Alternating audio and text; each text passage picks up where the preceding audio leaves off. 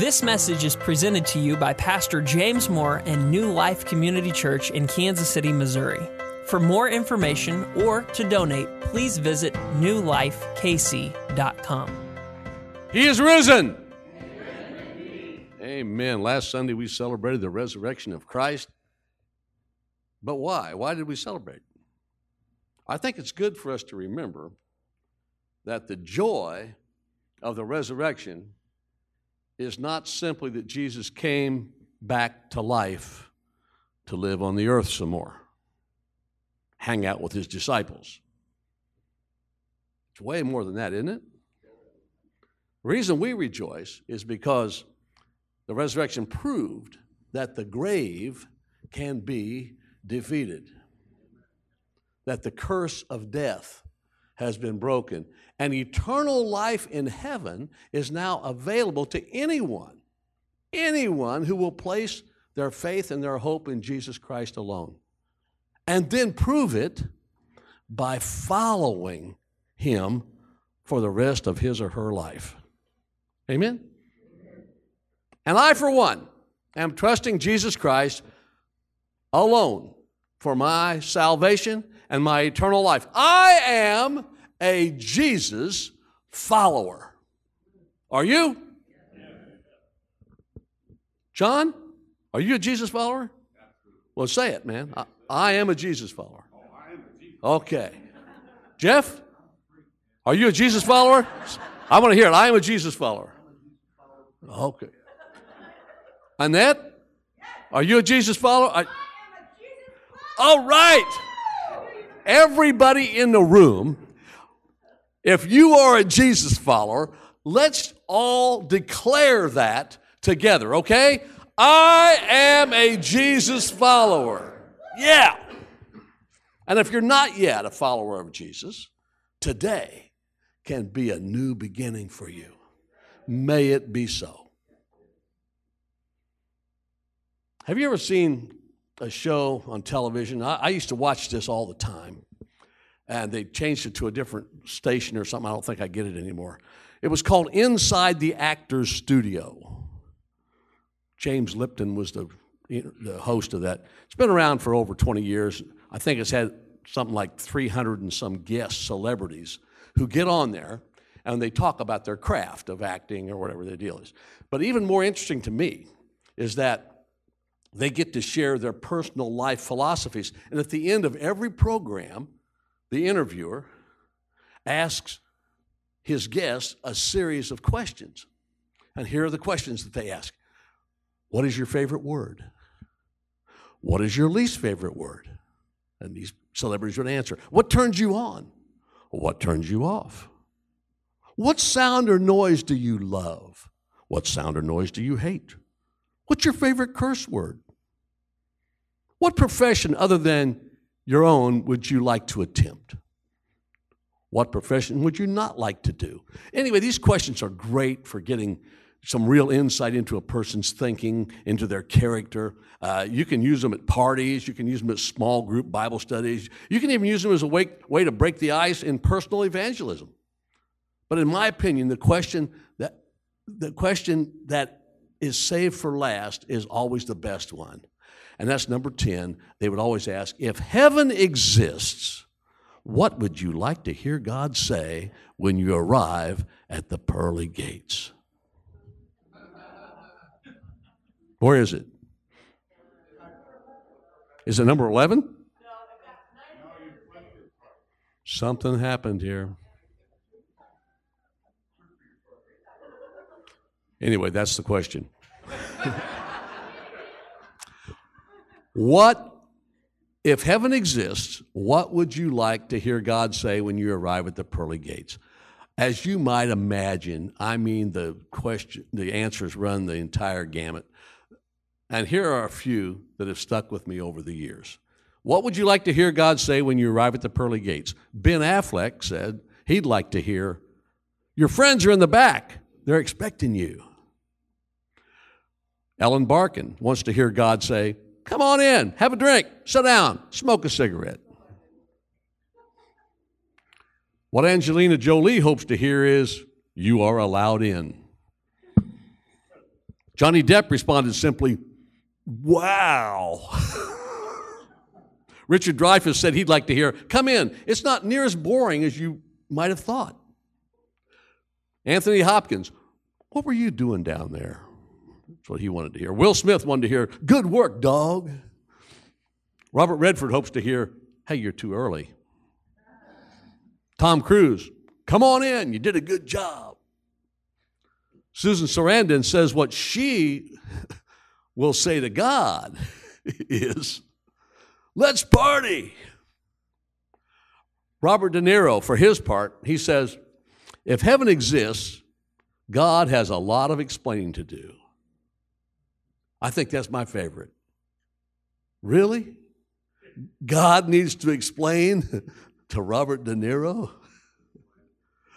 James Lipton, the interviewer, he says what he'd like to say, or he'd like God to say to him is, See, Jim, you were wrong.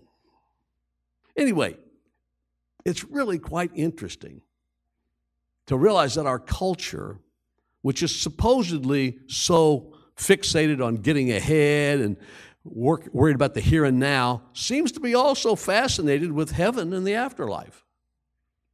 According to one public survey of the, by the Gallup organization, 81% of Americans believe in heaven, while only 69% believe in hell.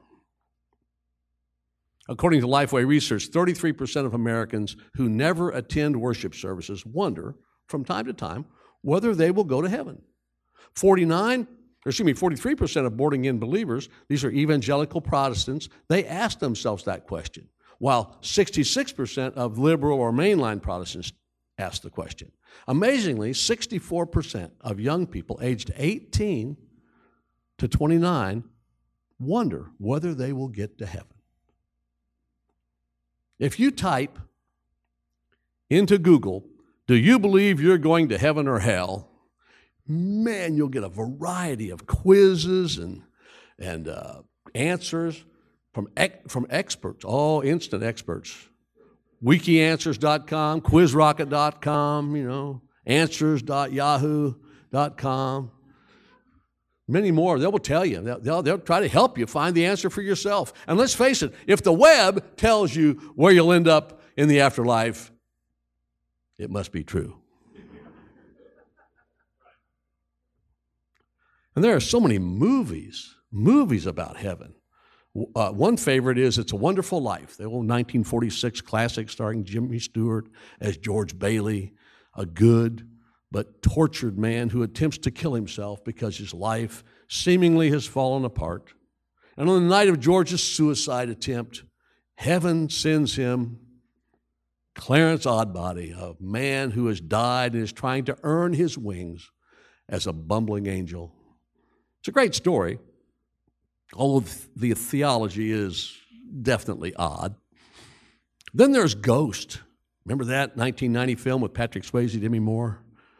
Swayze's character is murdered, but he loves Demi Moore so much that he comes back to earth as, you guessed it, a ghost. And there were two movies called Heaven Can Wait, one from 1947, another one from 1978. And by the way, heaven's also a major theme, in case you didn't realize it, in American business. If you go to Amazon.com, type in the word heaven, you'll be confronted with more than 200,000 options, ranging from, from books to music to other things you can purchase about the subject of heaven. I'm, I'm talking about heaven themed you know, t shirts and wristbands and gambling opportunities, food, all kinds of lots of people are trying to earn some treasure on earth by selling something pointed to our hope for treasures in heaven and then there are the books. Oh, the books.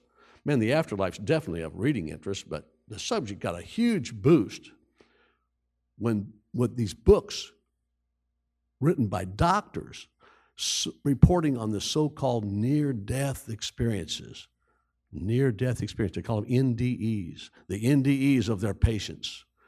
Elisabeth Kubler-Ross, she wrote this groundbreaking book called On Death and Dying which describes the five stages of grief. However, she's just as well known for her book, on life after death, which summarizes her study of 20,000 NDEs, near death experiences. The work had a profound effect on this woman, and she died in 2004. And at one point, she said, I've told my children what to do when I die to release balloons in the sky to celebrate that I graduated. For me, death is a graduation.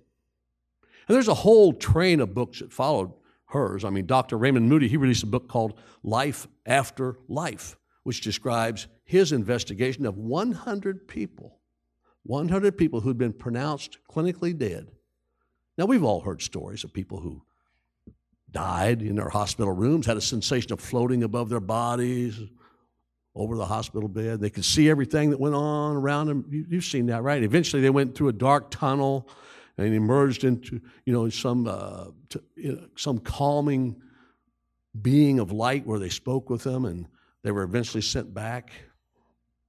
The details, by the way, are remarkably similar in these cases.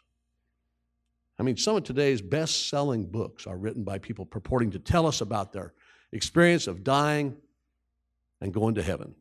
One is 90 Minutes in Heaven by Don Piper. He died in a car crash.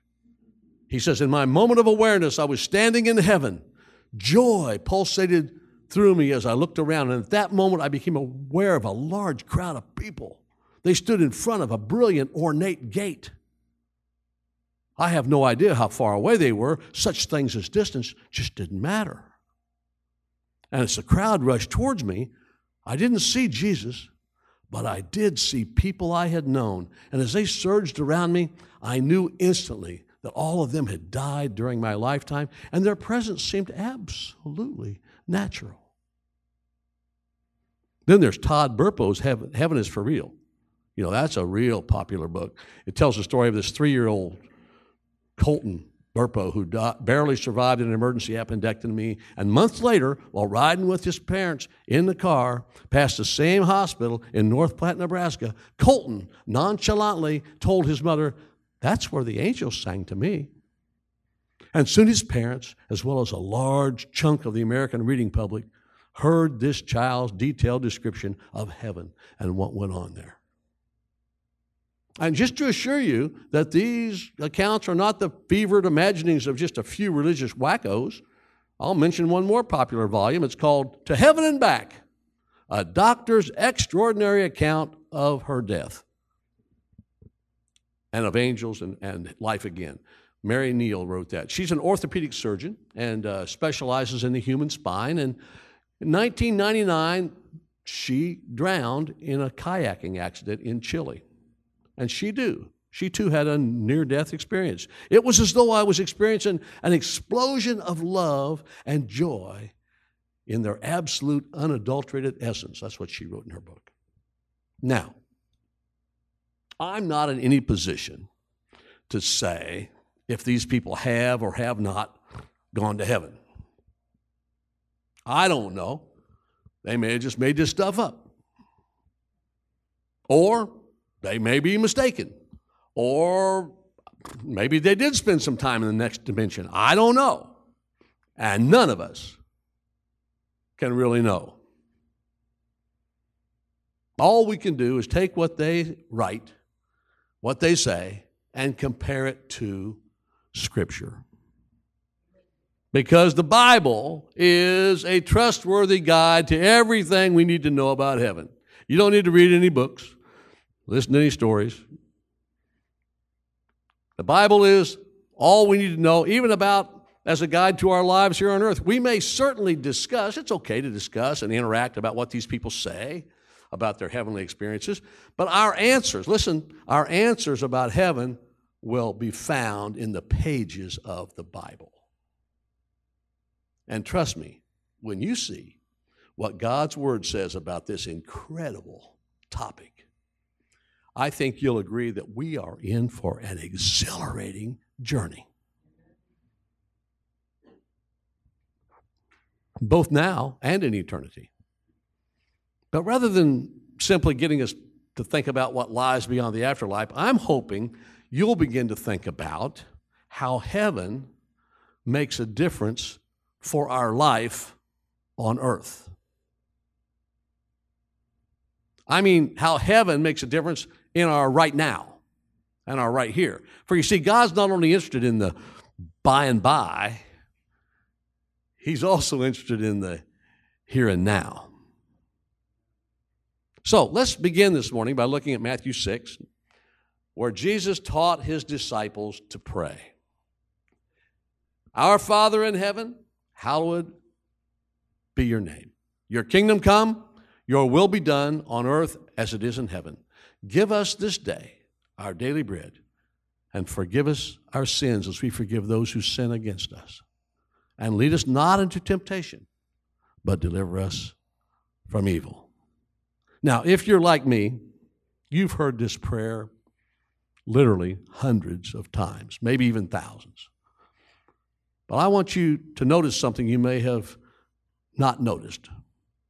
In verse 10, where we are to pray for God's will to be done on earth as it is in heaven, have you ever stopped to consider what it means for God's will to be done in heaven and how we are to emulate and work for God's will right here on the earth?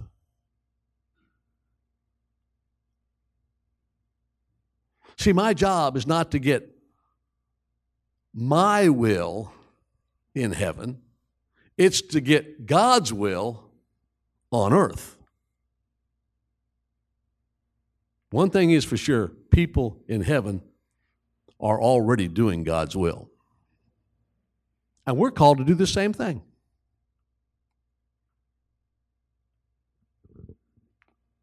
What is happening perfectly there ought to affect us here.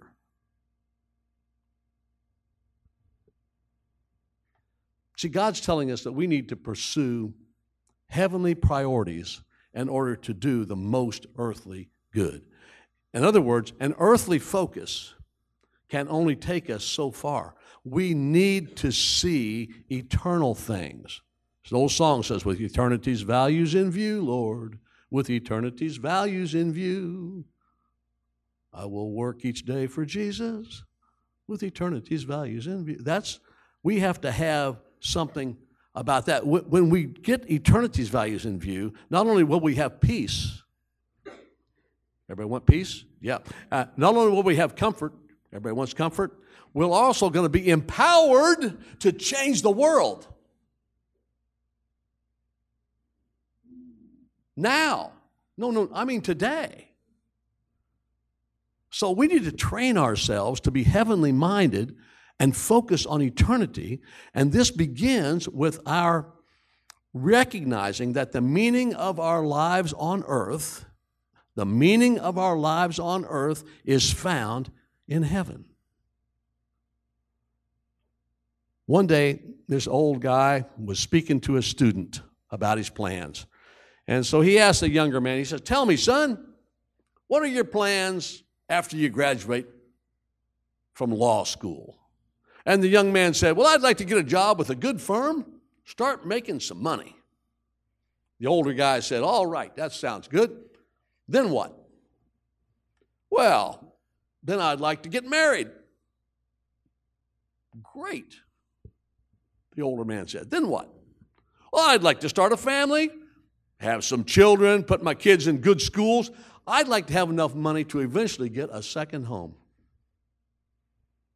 Well, that sounds great. Then what? Well, after I've worked for a while, maybe I could come to a point where I would retire. And then, if my health was good, my wife and I could travel all around the world. That sounds wonderful. Then what? Well, maybe we could have grandchildren. You know, I've heard that grandchildren are more fun than children. The older man said, Well, that's true. But then what? Well, I guess I'd pass my money on to my children and hoping they would have just as comfortable a life as I had. Yes, the older man said. Then what? The young man said, Well, then I, I guess I'll die. And the older man said, Yeah. Then what? Yeah, then what? Well, I'll tell you what, then is eternity. Far too often, see, we think of this life as being everything. We seldom give thought to the next life. Not, oh, well, that is unless we get bad news from the doctor or maybe a loved one dies. But the reality is, what we call life, listen, what we call life is actually the before life. And then comes the afterlife. See, I guess what we're experiencing now is kind of like a, I don't know, warm up act. And there's more to come. Oh, there's lots more to come. We're going to live here this long, and then we're going to be in eternity all the way to the wall. Oh, past the wall. Okay. But even though this life is really, really short compared with eternity, it's still of utmost importance because it sets the stage for all that's coming. This is another reason why we should pray for the Father's will to be done on earth as it is in heaven. If we live as citizens of hell during our 70 or 80 or 90 years under the sun, we can't expect to be welcomed into heaven as citizens when we die. What we do down here matters, friends. It matters. In fact, what we do on earth sets the course for eternity, whether it's good or whether it's bad. The choices of time, which we're living in time, the choices of time are binding for eternity. You can't get out of them. Eternity matters but so does our life right now. So here's the million dollar question Why do we exist?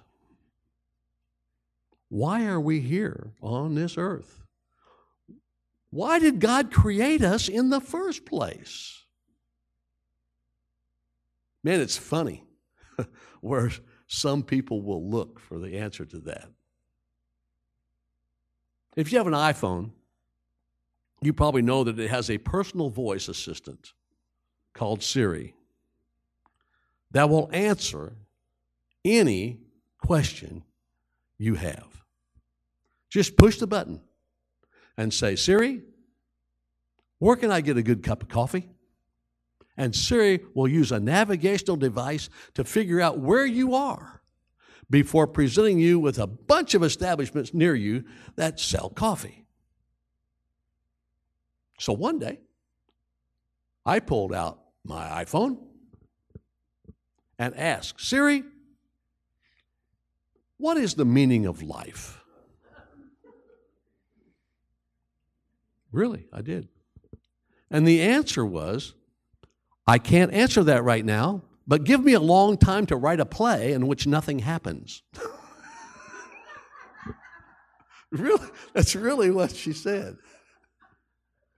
So, so I pressed the button again and asked, and she said, I really don't know, but I think there's an app for that. I pressed it again. All evidence to date points to chocolate. Uh, listen, somebody really clever is writing this material. I pushed it again, and she said, I'm surprised you would ask that question of an inanimate object. exactly. What are you doing? But serious answers, they're no worse than a whole lot of other sources. I mean, in one poll of Americans, 61% said that the main purpose of life is employment and personal fulfillment. Now, you might expect that from non believers, but 50% of those who claim to be born again Christians said that life's purpose is enjoyment and self satisfaction. So, is that true? Do we, do we really exist merely for the personal enjoyment and self satisfaction?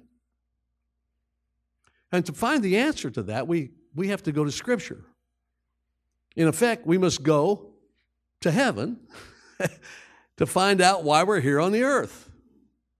And that's exactly where an amazing, just an amazing scene unfolds in the first verse of Revelation 4,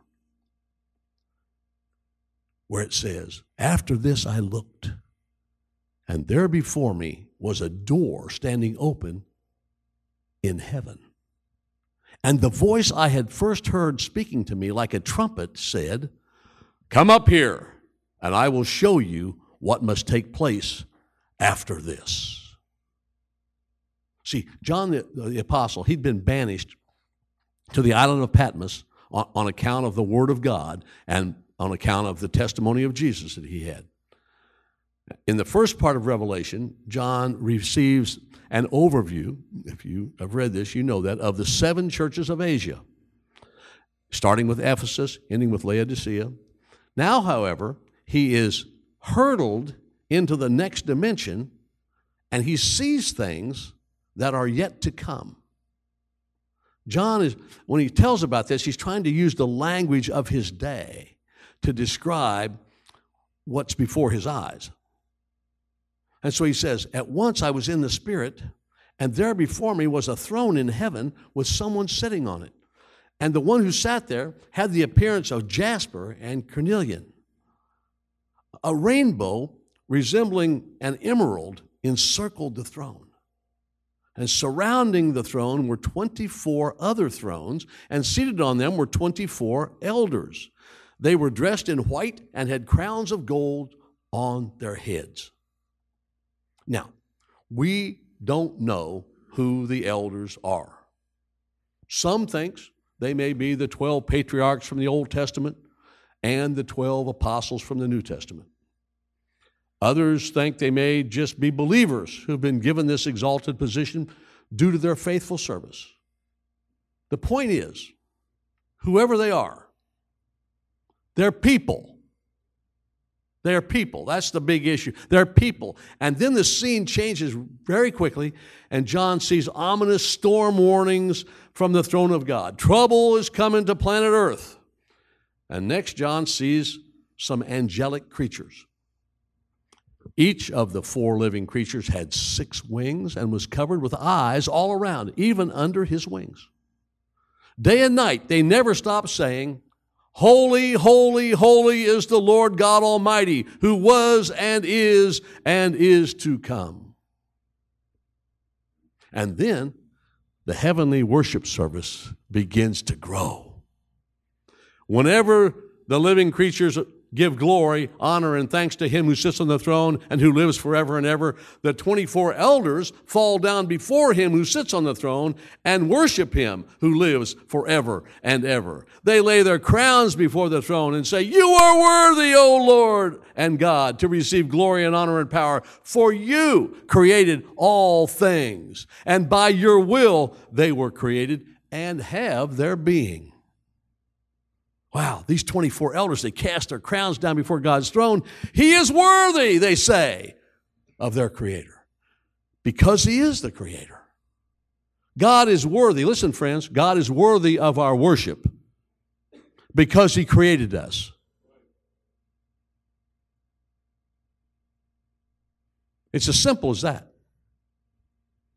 And yet, maybe not so simple because the elders add this other reason by your will they were created and have their being. I like the way the King James Version puts verse 11. It says, Thou art worthy, O Lord, to receive glory and honor and power, for thou hast created all things, and for thy pleasure they are and were created.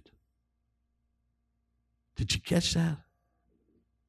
According to these elders, we exist to bring glory and pleasure to God.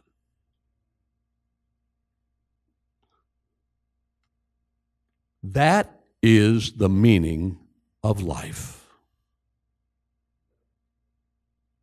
People searching all over for that, and there it is. It's something your iPhone will never tell you. We exist to bring God glory and pleasure. And if that's true, we then must face another very simple fact, which is we do not exist to bring ourselves glory and pleasure.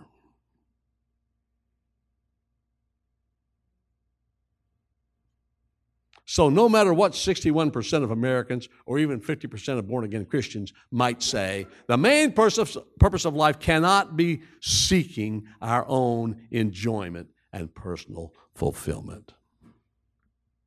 In fact, if I live for pleasure, I can tell you what's going to happen.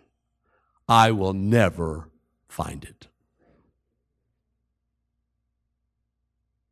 I want to repeat that. If you live for pleasure, you will never find it. The Bible says in 1 Timothy 5, verse 6, that she who lives in pleasure is dead while she lives. The truth is that being self indulgent, that living for pleasure, is one of the least pleasurable things a person can do. Anybody know who Freddie Mercury is or was? Lead singer of the rock band Queen. Did you know the rock band Queen has sold between 150 and 300 million records? Members of this group, needless to say, were loaded with cash and fame. They had it all. And Mercury, Freddie Mercury, had the opportunity, as very few ever had, to devote his life to the pursuit of pleasure. In an interview, he said, Excess is a part of my nature. to me, dullness is disease. I need danger. I need excitement. Straight people bore me stiff. I love freaky people. And Freddie Mercury, man, he didn't deny himself anything, materially or sexually. But it didn't turn out real well. I mean, it never does. He realized that in his attempt to be a star, he had effectively created a monster. In, in fact, he later said, and I quote, the monster is me. Success, family, money, sex, drugs, whatever you want, I can have it. But now I'm beginning to see that as much as I created it, I want to escape from it. I'm starting to worry that I can't control it as much as it controls me. See, Mercury, he lost his fight with the monster, and he died from complications due to AIDS at the age of 45. The pursuit of pleasure apart from God indeed is a monster. See, when God saw trouble developing in the heart of Cain, the Lord issued him a warning. Remember Cain and Abel? Here's my paraphrase of what's actually what it says in Genesis 4 7. Not my paraphrase at all, it's exactly what it says here. Sin is crouching at your door it desires to have you, but you must master it. God's saying that sin is like a crouching beast ready to pounce on you, ready to control you. And if you live for pleasure, that beast is going to take over. Freddie Mercury sought out every pleasure imaginable and discovered that a focus on earth and a focus on self will never satisfy. We folk, listen, we were made, we were made, all of us were made for God and heaven. not simply for life on earth. And yet there's something, something paradoxical about all this. Even though we cannot gain lasting pleasure by pursuing it, by living for God, we will experience real pleasure, not by seeking it, but by seeking Him. The Bible says that in His presence there is fullness of joy. Listen, and at His right hand are pleasures forevermore. So here's my question Are you living for God's glory, or are you living for your own pleasure?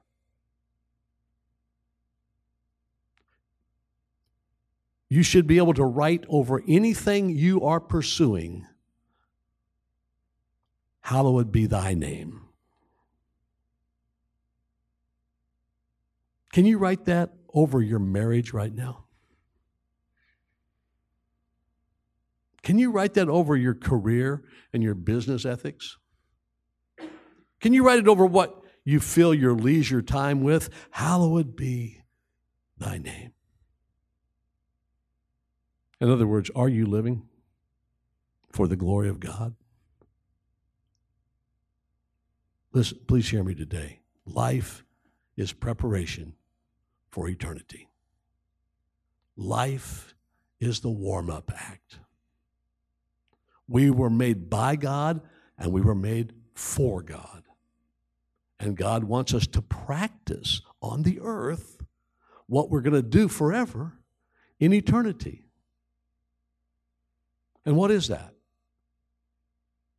Well, it's the worship and the glorification of God. That's why I'm here. That's why you're here. For His pleasure. And we discover, as we do His will, we're going to discover that we are having our own deepest needs being met. People say, I, I don't, I, I, don't believe it. Well, you, you have to try it. You have to do it, and you'll find out. If you live for pleasure, you'll never find pleasure. Just look what happened to Freddie Mercury. What a waste. What a waste of a life created in God's image. And he's just one sad example. There's so many people, you know them, I know them, who chase after the wind and they throw their lives away seeking answers from their iPhones rather than from God's Word. It's incredible, isn't it? People think they can find answers on the internet to life. But if you put God and your heavenly priorities first, I can assure you that you will find, if you'll do this, this is a promise, put God first and His priorities first, you're going to find the reason God created you. Because the key to a full and joyful life on earth is a heavenly focus on the glory of God. We must, we must remember, all of you Jesus followers, you must remember that we're members of His kingdom and we are to do His will on earth, just as His will is done in heaven. Will you pray with me? Pray this Our Father in heaven, hallowed be your name. Your kingdom come, your will be done on earth as it is in heaven. Give us this day our daily bread and forgive us our sins as we forgive those who sin against us and lead us not into temptation, but deliver us from evil. For yours is the kingdom and the power and the glory forever. Amen. Amen. Amen. Thank you for listening to this message. For more information, please visit newlifekc.com.